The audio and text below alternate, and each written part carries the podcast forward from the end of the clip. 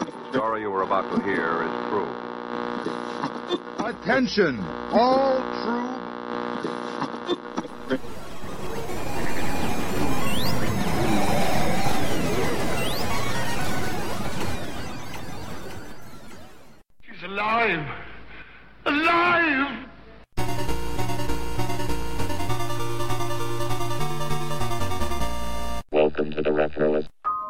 Had a river that ran through my town. It was approximately two blocks from where I lived, and I would walk down there all the time. Often I would be looking for my friends and had no idea where they were. Then I would head down to the river, just look along the shoreline, and there they'd be, playing around. I also met some new friends there. One friend I met while walking my dog along the river. At one point, the river went past this big cement type factory where they had big piles of sand, and if you kept going, it really went into the marshes and fields. I decided to walk around the big sand piles, and when I got over there, which is an area I didn't go very often, I saw a kid about my age who was building something. He had gathered all this junk wood and pipes and all the stuff that you could find just lying around down by the river, and he was kind of constructing what looked like a very small fort. He had a hammer and nails and rope, and he was really working hard on it. So I went over and started talking to him. As it turns out, Robert was making a spaceship. I thought that was the coolest thing in the world, of course, and asked him if I could hang out with him and help him out. So I did. I would carry the wood over, he would assemble it, and every day for the next few weeks, I would go down there and help Robert work on his spaceship. I'm not sure what style spaceship. I think he might have been going for an X Wing type of thing, but really just looked like a pile of wood that you could sit in. Still, to me, it was magical, and I couldn't wait for it to be finished, and I was really amazed at the amount of scrap and pieces that Robert was able to haul over there when I wasn't around. So we worked on this thing, and after a couple of weeks, it was, I guess, finished, although Robert wanted to paint it. I said I would be very happy to help, and I went down there the next day, and he didn't show up. Then the day after that, he didn't show up again. I kind of knew where he lived, wasn't sure the exact house, but I kind of had an idea within maybe six. So I went to that area and started walking up and down trying to figure out which house was his, and eventually started knocking on doors. Turns out, with no warning, Robert and his family had moved. It was a bummer because I had a lot in common with this kid. Plus, the ship was unfinished. Well, I thought to myself, well, this is a good opportunity for me to finish this thing, and maybe I could bring my other friends and they could help. Unfortunately, two of my best friends went away for the summer, and neither of them were there at that point. But I had some alternative friends, and I decided to ask them if they wanted to help. They agreed, and I found some old white paint in my basement. It was very difficult to work with, and we went down there and started playing around, painting things and being goofy as kids do. You gotta really be careful on who you choose to be friends with. I learned that lesson continuously throughout my life because the next day I called on my friends and both of them weren't available. So I went down to work on this thing by myself. And when I got there, the ship was gone. I couldn't understand what happened. Then I looked in the river and I could see the ship. It turns out that the kids that I had decided to paint this with later told an older brother about it, who went down there, and then he and his friends tossed it in the river. It wasn't small, so it was kind of impressive that they managed to pick it up, and it was a testament to Robert that this thing held together, and it would hold together for months, maybe even close to years, in the river. Because when the river level went down, I could see it in the mud flats sticking out, and it was a constant reminder of this unfinished project and this friendship with Robert. I haven't been to the river now in over a year, and the area where you could actually play is now a bunch of homes. But I wonder if the river mud gobbled up Robert's spaceship. Is it preserved under there? Will the mud keep it like some sort of preserved bog person for future generations to find? I hope that's the case because I always look back on the summer spent in the field talking about spaceships and Star Wars and Battlestar Galactica, and it makes me smile. And the idea that the thing we built, well, Robert built and I helped, is still there, out there, even under a couple of feet of mud, is reassuring. On today's show, we're going to talk about a movie that had some spaceships in it, The Last Starfighter. We'll talk about the cast, the people behind it, production, how well the film did, and of course, where you can find The Last Starfighter today. Vic Sage is here with another Why Should I Know This Person? Doug is back with a brand new Also Ran, and Rob Flack O'Hara is here with a new Talking Tech. We have an info packed episode ahead of us, so without further ado, let's start the show.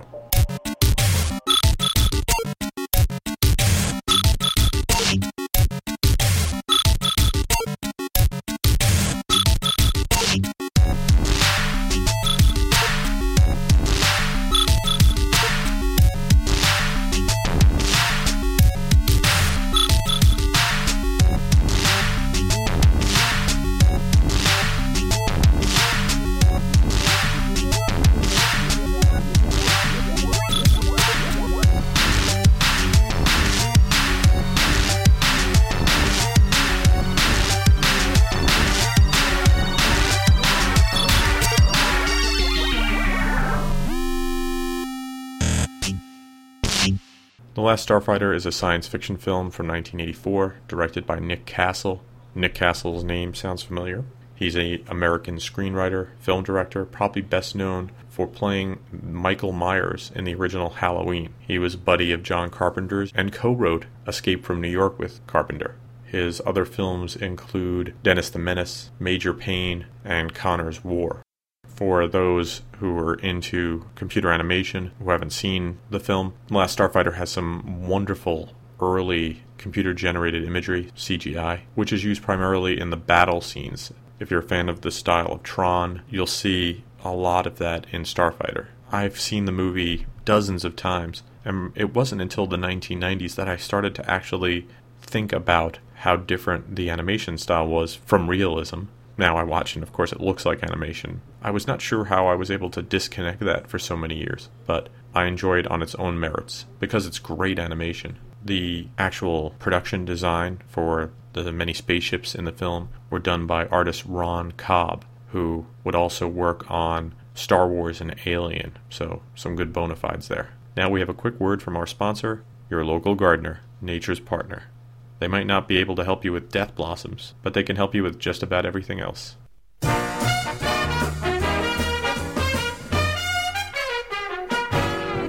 become the perfect gardener, check with nature's partner.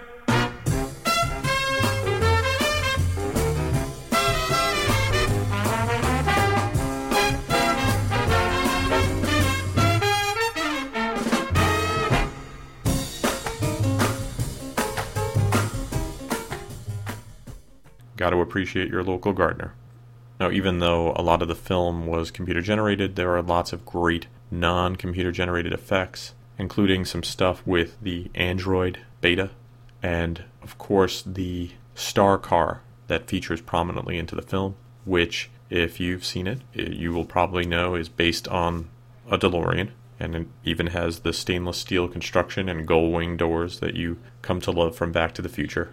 In fact, the car actually drove and was later reused in Back to the Future Part 2 as a car parked on the street in one of the 2015 sets. So, get out your copies of Back to the Future 2, keep your eyes open. Before I talk about the plot of the film, let's talk a little bit about the cast so you're familiar with the characters and people playing them. Lance Guest played Alex Rogan, as well as his android doppelganger Beta, Guest was in Halloween 2 with Jamie Lee Curtis, but is probably best known as Alex Rogan in The Last Starfighter.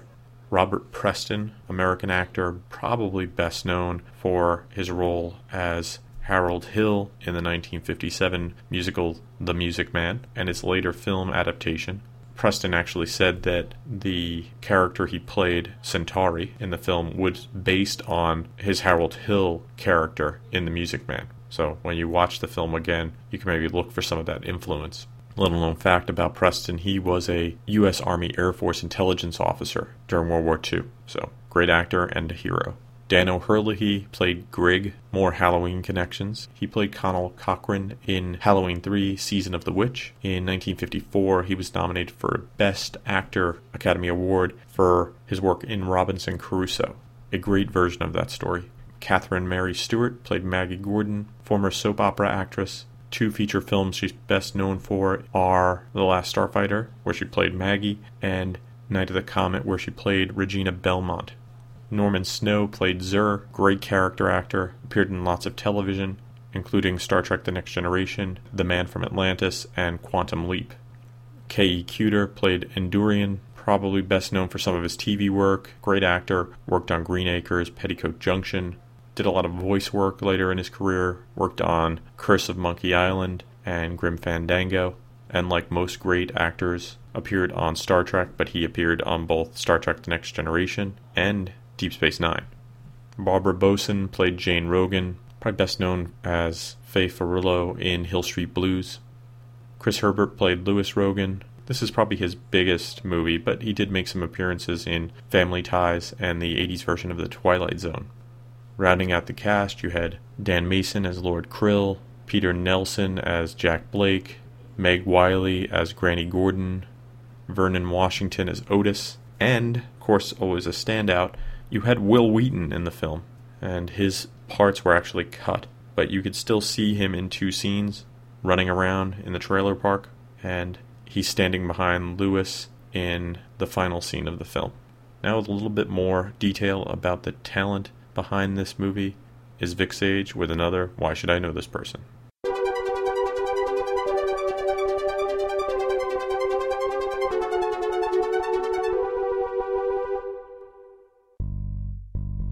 Hi, friends. Vic Sage here with Why Should I Know This Person? And this week we are taking a look at Norman Snow. Norman Snow was born on March 29, 1950, in Little Rock, Arkansas. Snow landed his first of many TV roles in 1976 in the TV movie The Time of Your Life.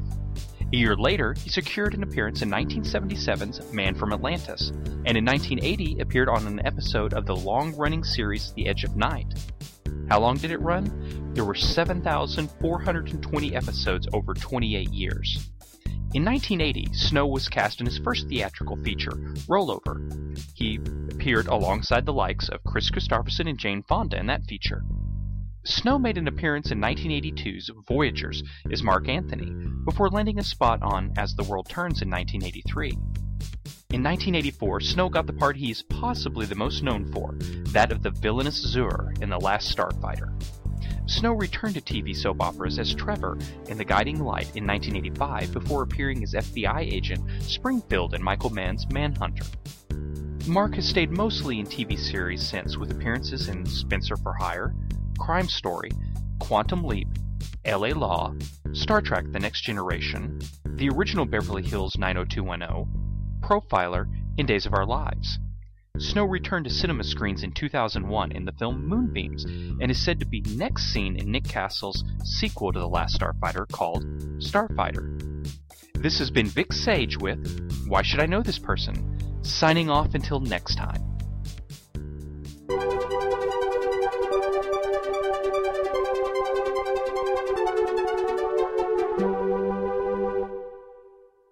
Thanks, Vic.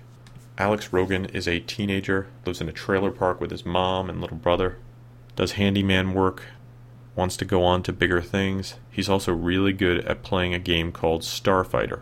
Now, what he doesn't know is that Starfighter is actually a test to train young people on how to pilot real ships called Gunstars.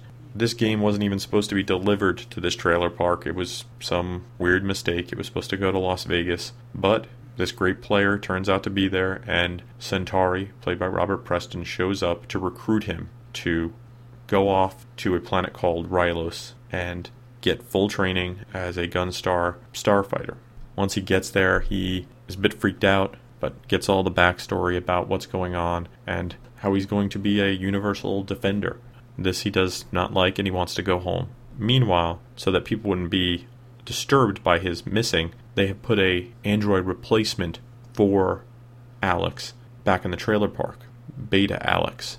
The Beta Alex stuff is kind of jokey as he tries to deal with being Alex, not being from there and having to learn all these things. That stuff really tested well when audiences saw this film, and they went back and added more Beta Alex stuff. And it adds a comical element to the movie that is lacking in a lot of science fiction films and gives the film a kind of interesting flavor. So he still decides he's going to stay, but Centauri insists that he can call him back and gives them his thing to call him. He says, I'm not going to need to call you back. But he discovers Beta is there and calls Centauri to pick him up. This assassin who's come tries to kill Alex, hits Centauri. Centauri apparently dies. Alex goes into space to deal with this menace. Alex, of course, gets into this experimental Gunstar, does what he does best. Then he uses this special MacGuffin, this thing called Death Blossom, which if everything could have Death Blossom, why doesn't everything have Death Blossom? Because Death Blossom seems to destroy everything. You hit Death Blossom and it just starts firing everywhere, blossoming out doom to all who would attack you. Alex is the savior of Rylos. It turns out that Centauri is okay miraculously, and at the end, when he goes back to his home planet, the girl he likes, Maggie, decides to join him in space. They both go up into the sky where they will protect us forever. When this happens, at the very end, Lewis, his little brother, you can see him going up to the game, firing it up because he is going to be the next starfighter, like all of us should be, and all of us would have been had they actually released a Last Starfighter video game. Now, with a little bit more about the wonderful technology that was behind The Last Starfighter, is Rob Flack O'Hara with a brand new Talking Tech.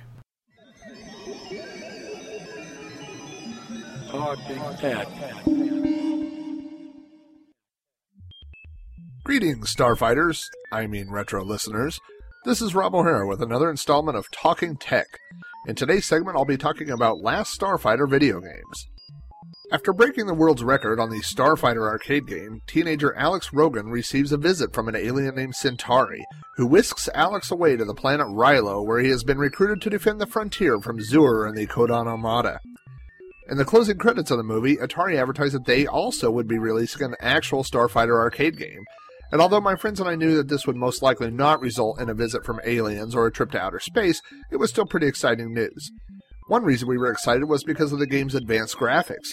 Compared to other arcade games released in 1984, including Excitebike, Karate Champ, and Kung Fu Master, the last Starfighter's graphics were literally light years ahead of the competition. The reason for that, of course, was due to Hollywood magic. All the movie's CGI, including the arcade game sequences, were pre rendered on a Cray mainframe.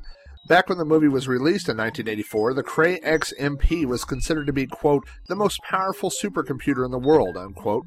Compared to modern computers, it had about the same processing power as a Pentium 3 computer with an 800 MHz processor. Unfortunately for gamers, the last Starfighter film was released right in the middle of what we now refer to as the Great Video Game Crash. Mass producing Starfighter cabinets would have been prohibitively expensive. On top of the movie licensing rights Atari would have had to pay, the system itself would have required more processing power than any other arcade game of its time. Due to rising production costs combined with a sinking video game market, no Starfighter cabinets were ever created. Atari's home versions of the game were either abandoned or converted into different games. An early version of The Last Starfighter for the Atari 2600 went on to become Solaris. The last Starfighter game for Atari 8 bit computers and the Atari 5200 was eventually rebranded as Star Raiders 2.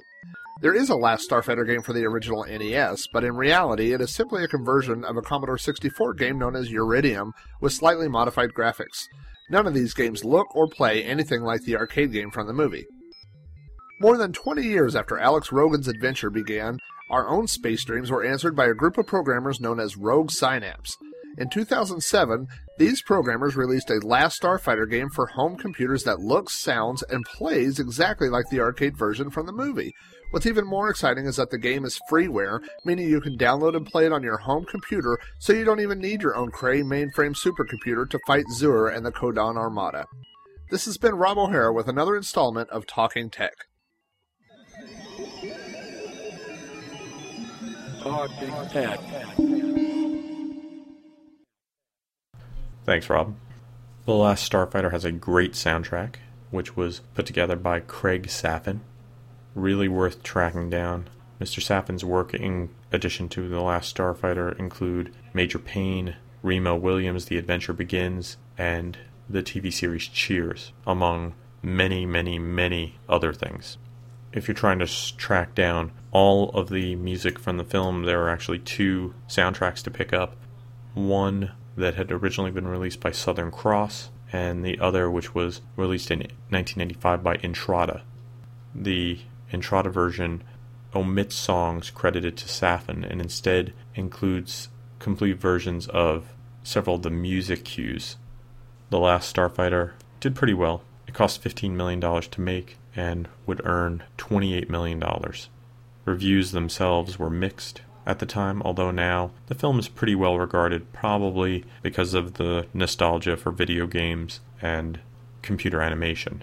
Now, with a little bit more about what was going on in the theaters back when The Last Starfighter came out, is Doug with a brand new Also Ran.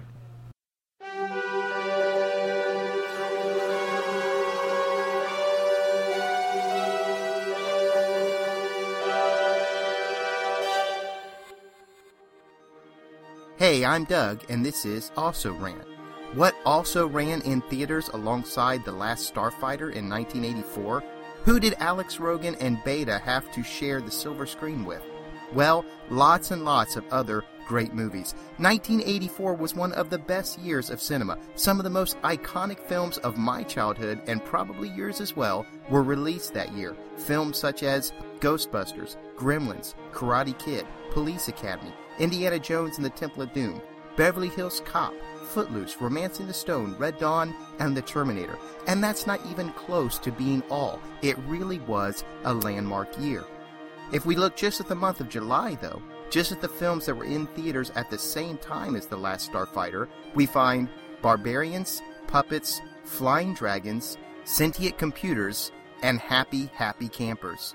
Sure, The Karate Kid and Gremlins were still in theaters at that time, but so were Top Secret, Bachelor Party, Conan the Destroyer, Cannonball Run 2, The Muppets Take Manhattan, Revenge of the Nerds, The Never Ending Story, Electric Dreams, Purple Rain, and Meatballs 2.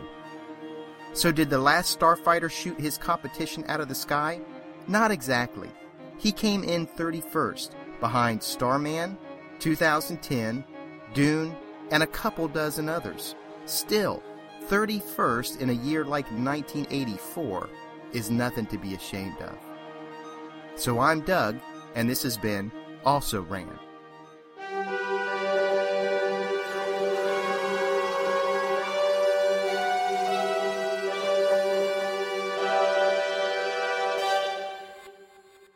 If you couldn't get your fill of The Last Starfighter and you were waiting around for the video game and really needed your fix, there were a couple of other Last Starfighter related releases that you could pick up. Alan Dean Foster wrote a novelization of the film, and that same year, Marvel Comics released a three issue miniseries.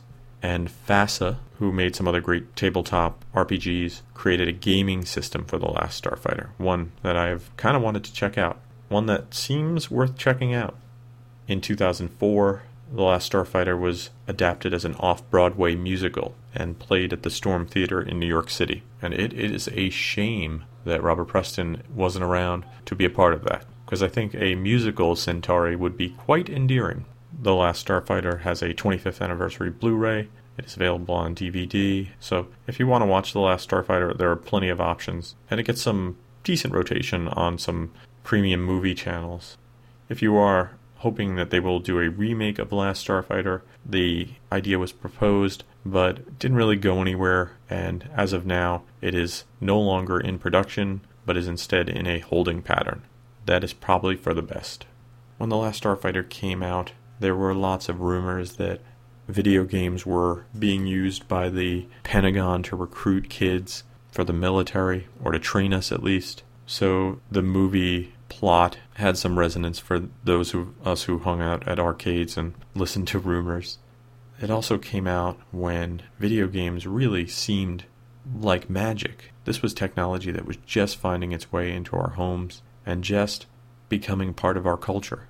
And the idea that the game itself was a portal, I guess much like the computer was a portal in Tron, was a concept that fueled many, many young kids' dreams, and I still think it has that potential. So if you know someone who hasn't seen The Last Starfighter, who wouldn't mind something that's a little not so serious, introduce them to The Last Starfighter. The actors are great, the premise is inspiring, and the early computer animation is truly memorable.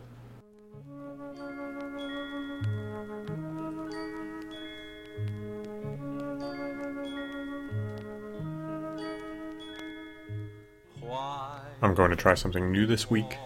I get a lot of emails from people who listen to the show, some criticism, some nice words. I thought I would take this opportunity to answer a question that is asked to me in an email. Maybe make a new viewer mail segment. So, this email comes from Eric T. So, Eric has a few nice comments, so thank you, Eric. He also asks which of the Star Trek series is my favorite. I am a fan of the original series. If I had to choose a captain to serve under, though, I would choose Picard.